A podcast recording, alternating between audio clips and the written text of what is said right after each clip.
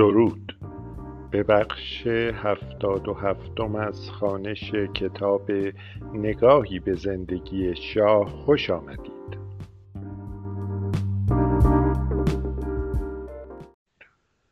تا آنجا خواندیم که سلوک غیر متعارف قطبزاده که هم به اسلام پناهی تظاهر می کرد هم رغبتی تمام به خوشگذرانی داشت و هم ادای انقلابی در میآورد و هم در عین حال به رفت آمدش با مقامات آمریکایی میبالید بر پیچیدگی پروندهاش میافزود مصداق بارز این پیچیدگی نامهای بود که کاخ سفید در بیستم فوریه 1961 اسفند ماه سال 1339 دریافت کرد. نویسنده نامه مقامی پایه بود. می‌گفت در دانشگاه جارجتاون دانشجوی ایرانی غریبی را ملاقات کرده و این گونه ادامه می‌دهد که دانشجویی جنجالی است به نام قطبزاده. می‌گوید طرفدار مصدق است اما مثل کمونیست ها میماند و مثل کمونیست ها حرف می‌زند و حتی بوی بدنش هم از جنس بوی بدن کمونیست هاست. درسهایش را رد شده. هرگز به درس خواندن علاقه نشان نمی دهد هرچند روز یک بار هم یک دوست دختر تازه پیدا می کند این مردک با کسانی چون سناتور همفری که بعدها معاون رئیس جمهور آمریکا شد و داگلاس که قاضی دادگاه عالی آمریکا بود و حتی وزیر دادگستری مرتب دیدار و گفتگو می کند می‌گوید همه آدمهای باهوش که در مراتب بالای حکومت آمریکا قرار دارند بی استثنا مخالف شاه هستند. می‌گوید این مقامات آمریکایی همه با قدزاده و دوستانش همدل و همراهند و دیری نخواهد بود که ایران شاهد یک انقلاب طراحی شده در آمریکا خواهد بود و شاه یا به قتل خواهد رسید یا به تبعید خواهد رفت. می‌گوید بعد از آن انقلاب او به مقام وزارت خواهد رسید. قدزاده می‌گوید قبل و پیش از آن که لغو سفر رابرت کندی به تهران رسما اعلام شود او به قدزاده قول داده بود که به ایران سفر نخواهد کرد. بیش و کم در همین زمان بود که رژیم شاه هم بران شد که اسباب اخراج قدزاده را از آمریکا فراهم کند. دولت ایران می گفت که قدزاده با ویزای دانشجویی در آمریکا به سر می‌برد اما دیگر در دانشگاهی درس نمی‌خواند و ناچار ویزای دانشجوییش هم محلی از اعراب ندارد. به علاوه سفارت ایران هم از تجدید پاسپورت قدزاده امتناع می‌کرد و قانون آمریکا ایجاب می‌کرد که برای تجدید ویزای دانشجویی متقاضی باید پاسپورتی تمدید شده و قانونی می داشت بالاخره اینکه رژیم شاه ادعا می کرد که قدزاده و دیگر دانشجویان فعال علیه رژیم همه کمونیستند. ولی به همت رابرت کندی همه این تمهیدات رژیم شاه ناکام ماند. از سوی کندی از اف بی آی پلیس فدرال آمریکا خواست که تحقیقاتی در مورد سوابق قطب‌زاده و اتهام کمونیست بودنش انجام دهد. از طرف دیگر کنگره آمریکا به قید فوریت ای را تصویب کرد که عملا دانشجویان ایرانی را از قوانین مربوط به پاسپورت مستثنا کرد و اجازه می‌داد که اگر دولت ایران پاسپورت دانشجویی را به علل صرفا سیاسیش تجدید نکند دولت آمریکا می‌تواند به رغم فقدان پاسپورت قانونی ویزای دانشجویان معترض چون قدزاده را تجدید کند. بالاخره اینکه گزارش پلیس فدرال هم قدزاده را از اتهام داشتن سوابق کمونیستی مبرا کرد می گفت او صرفا یک ناسیونالیست مخالف شاه است. کمتر از بیست و پنج سال بعد از این کشمکش ها وعده ها و تهدیدها قدزاده وزیر شد و در تعیین سرنوشت شاه نقشی مهم بازی کرد.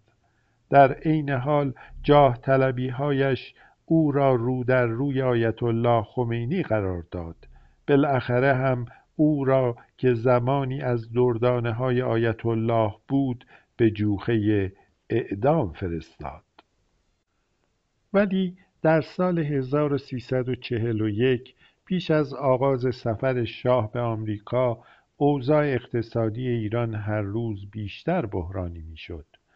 اختلاف سیاسی شاه و امینی هم فزونی می گرفت. در نتیجه این اختلافات بود که امینی ناچار به ترمیم کابینه شد و برخی از وزرای مورد اعتراض شاه را از کابینه کنار گذاشت شاه در این حال خود امینی را هم اغلب به شکلی غیر مستقیم برای استعفا تحت فشار میگذاشت اما امینی در مقابل این فشارها و تهدیدها مقاومت می‌کرد. کار به جایی رسید که در یک مقطع شاه به این فکر افتاد که امینی را از کار برکنار کند و خود نقش نخست وزیر را به عهده گیرد. شاه طرح خود را با آمریکا در میان گذاشت و آنها با این فکر سخت مخالف بودند و بلافاصله مراتب مخالفت دولت آمریکا با این طرح را به اطلاع شاه رساندند. پیام آمریکا ابهام و ناروشنی نداشت. شاه باید کماکان از امینی حمایت کند و نباید قدرت نخست وزیر را مستقیم به دست گیرد. در همین یادداشت از سفیر خواسته شد که به زبانی روشن و قاطع به شاه تفهیم کند که ارائه کمکهای مالی آمریکا به ایران مشروط به ادامه برنامه امینی است و امینی باید دست کم برای شش ماه دیگر بر سر کار باقی بماند. قاعدتا دریافت این پیام برای شاه از سوی ناامید کننده و حتی شاید تحقیرآمیز بود. بعدها بارها به زبانی تلخ و گزنده می گفت روی کار آمدن امینی نوعی کودتا بود. اما از سوی دیگر در آن بارقه ای از امید هم دیده می‌شد. از آن چنین استنباط می توانست کرد که تنها شش ماه دیگر باید امینی را تحمل کند و بعد از پایان این مدت برکناری نخست وزیر مزاحم میسر خواهد بود. شاید تصادفی نبود که درست شش ماه بعد از دریافت این پیام پرتو نوید و ناامیدی شاه بود که امینی را از کار برکنار کرد. در یک زمینه مهم اهداف امینی و شاه همسو بودند. هر دو, هر دو نفر هر یک به دلایل خاص می‌خواستند خود را از شر تیمور بختیار رها کنند. در همین راستا چندین بار امینی خواستار بازداشت بختیار شده بود. می گفت دفتر کارش بعد از برکناری از ریاست ساواک به کانون توطعه علیه دولت و علیه اصلاحات ارزی بدل شده است. می گفت و درست هم می گفت که طیف سخت گسترده ای از مخالفان از زمینداران ناراضی تا مخالفان روحانی رژیم در آن دفتر تجمع می کنند و علیه دولت توطعه می چینند شاه اما که چندی پیش به کمک شریف مامی بختیار را از ریاست ساواک برکنار کرده بود در مقابل خواست بازداشتش مقاومت می‌کرد. در هر حال لبه تیزتر حملات بختیار متوجه امینی بود و لاجرم ادامه فعالیتش دست کم برای شاه و در کوتاه مدت سودمند می‌توانست بود. اما در اول بهمن 1340 تظاهرات گسترده‌ای در دانشگاه تهران صورت گرفت. نیروی انتظامی و ارتش بدون اطلاع و اجازه رئیس وقت دانشگاه به صحن دانشگاه وارد شدند و دانشجویان معترض را مورد ضرب و شتم قرار دادند. دست کم یک دانشجو به قتل رسید و دویست نفر مضروب شدند. در میان مجروحان سه دانشجوی آمریکایی بود که در دانشگاه تهران مشغول تحصیل بودند. امینی بختیار را هم در براه انداختن تظاهرات و هم در اعمال خشونت بیرویه نیروهای انتظامی مقصر می‌دانست. در مقابل منابع متعدد دیگری معتقدند استفاده از واحدهای ارتش بدون اجازه شاه متصور نبود. می‌گفتند در گذشته هم شاه از ارتش برای تضعیف یا برانداختن مخالفان خود استفاده کرده بود. امینی هم ظاهرا بر همین باور بود اما در دیدارش با شاه صرفا تیمور بختیار را مقصر معرفی کرد و اجازه خواست دستور بازداشت رئیس سابق ساواک را صادر کند. در این حال تأیید نقش مخرب بختیار در این ماجرا به سوابق او در مبارزه علیه اعضای حزب توده اشاره کرد. می گفت بازداشت بختیار آب به آسیاب کمونیست ها خواهد ریخت و روحیه سران ارتش را هم تضعیف می کند در عوض پیشنهاد کرد که بختیار را از ایران بیرون کند. روز بعد شاه بختیار را به کاخ فراخواند و به او دستور داد که فورا از ایران خارج شود. اگر گمان شاه این بود که به کمک یک دشمن یعنی امینی دشمنی دیگر یعنی بختیار را خونسا کرده سخت در اشتباه بود. رخدادهای چند سال بعد ابعاد این اشتباه را نشان دادند. بعد از برکناری بختیار از ساواک در سال 1340 تیمسار پاکروان جانشین او شده بود. تفاوتهایی فاحش میان سلوک سیاسی و شخصیت این دو نفر وجود داشت. باستا این تفاوتها در سرشت و هویت ساواک در دوران ریاست هر کدام بازتاب داشت. بختیار افسری قلدر و جاه طلب و فاسد بود. پاکروان انسانی سخت فرهیخته از خود گذشته و درستکار بود. برخی از روشنفکران خوشنام آن زمان از جمله صادق چوبک جزو دوستان و هم محفل با او بودند. با های سیاسی گوناگونی هم مراوده داشت. مظفر بقایی از جمله دوستانش بود. گمان پاکروان این بود که باید ساواکی دیگر ساخت و تصویر مخوفی را که در دوران بختیار پیدا کرده بود از میان برداشت و تصویر تازه‌ای به جایش نشاند. یکی از اولین دستوراتش منع شکنجه بود. به علاوه از میان دوستان دانشگاهی و روشنفکرش احسان نراقی را معمور کرد که گروه تحقیق و اتاق فکری برای ساواک تدارک کند.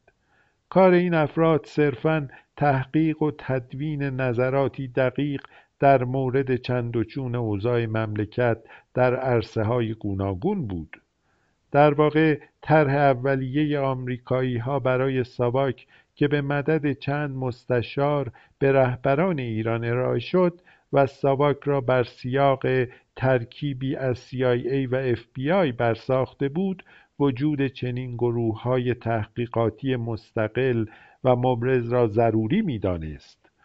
برخی از نسل اول های برجستهای که به استخدام ساواک درآمدند و عالیخانی بهترین تجسم آنان بود دقیقا به همین سودا و بر اساس همین بینش به ساواک پیوسته بودند. اما بختیار که خود اهل فکر و تحقیق نبود و مشت آهنین را جواب هر مسئله می‌دانست رغبت چندانی به این جنبه از کار و هویت ساواک نداشت. در ذهن او انگار ساواک تداوم همان فرمانداری نظامی بود و داغ و درفش و نه درایت و تحقیق را ابزار اصلی و کارآمد آن می‌دانست. پاکروان اما مسائل را از منظری دیگر می‌دید. به علاوه از یک نظر دیگر هم پاکروان سیاستی متفاوت از بختیار و حتی شاه را دنبال می‌کرد.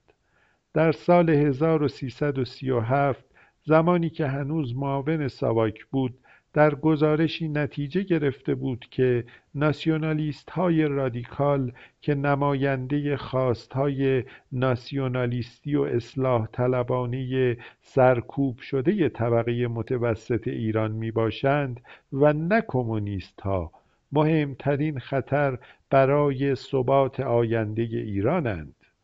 در واقع همزمان با این گزارش مقامات آمریکایی هم به ارزیابی مشابهی رسیده بودند. می‌گفتند اگر شاه نتواند با طبقه متوسط ایران آشتی و ائتلاف کند سقوط رژیمش هم قطعی است. در سال 1338 پاکروان معاون ساواک بود و نمی توانست نقشی تعیین کننده در سیاست گذاری آن بازی کند. حال به ریاست این سازمان رسیده بود و می توانست هم نگاهش بر سیاسی ایران را در حد توانش دگرگون کند و هم نحوه مقابله با بحرانها را. اما پیش از آن که پاکروان بتواند های مورد نظرش را به اجرا بگذارد تحولات ایران شتابی استثنایی پیدا کرد و یکی از پیامدهای این شتاب مستعجل شدن دوران ریاست پاکروان در ساواک بود. شاه که در چند سال اول دهی شست با جنبه های گوناگون تحولات پرشتاب ایران مواجه بود ناگهان در دهم فروردین 1340 سیوم مارس 1961 با واقعیت تازه و بالقوه سخت مهمی روبرو شد. آیت الله بروجردی که در آن زمان 89 ساله بود در شهر قم گذشت. فوت این مرد پرنفوذ عالم تشیع پیامدهای مهمی نه تنها در سرنوشت سیاسی شاه بلکه در حیات تاریخی تشیع بازی کرد. ابعاد این پیامدها را می‌توان در کتاب بحثی درباره مرجعیت و روحانیت سراغ کرد که درست چند ماه بعد از فوت آیت الله بروجردی به چاپ رسید. در آن پیامدهای مرگ آیت الله بروجردی بحث شده بود.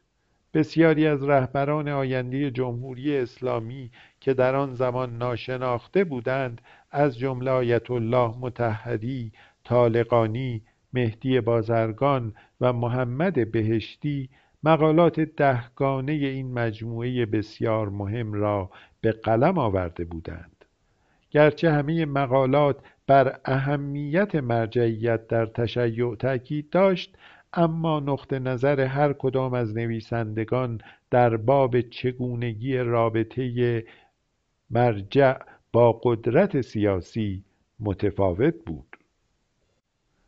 یکی از مهمترین جنبه های این کتاب جدا از چاپ آن در فرصتی کوتاه از واقعیتی به مراتب تر و تر پرده برمی داشت و آن هم وجود شبکه پرقدرتی از تشکیلات اسلامی در آن زمان بود. این تشکیلات طیف گسترده ای را در بر می گرفت.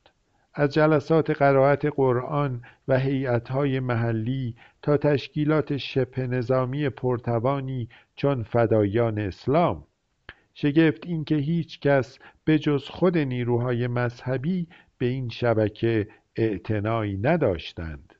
روشنفکران جامعه اغلب فرزندان عصر روشنگری بودند. به توازی فلاسفه عصر روشنگری از دیدرو تا مارکس از چپ افراطی تا دموکرات عرفی گمان داشتند که دوران زوراوری مذهب به سر آمده.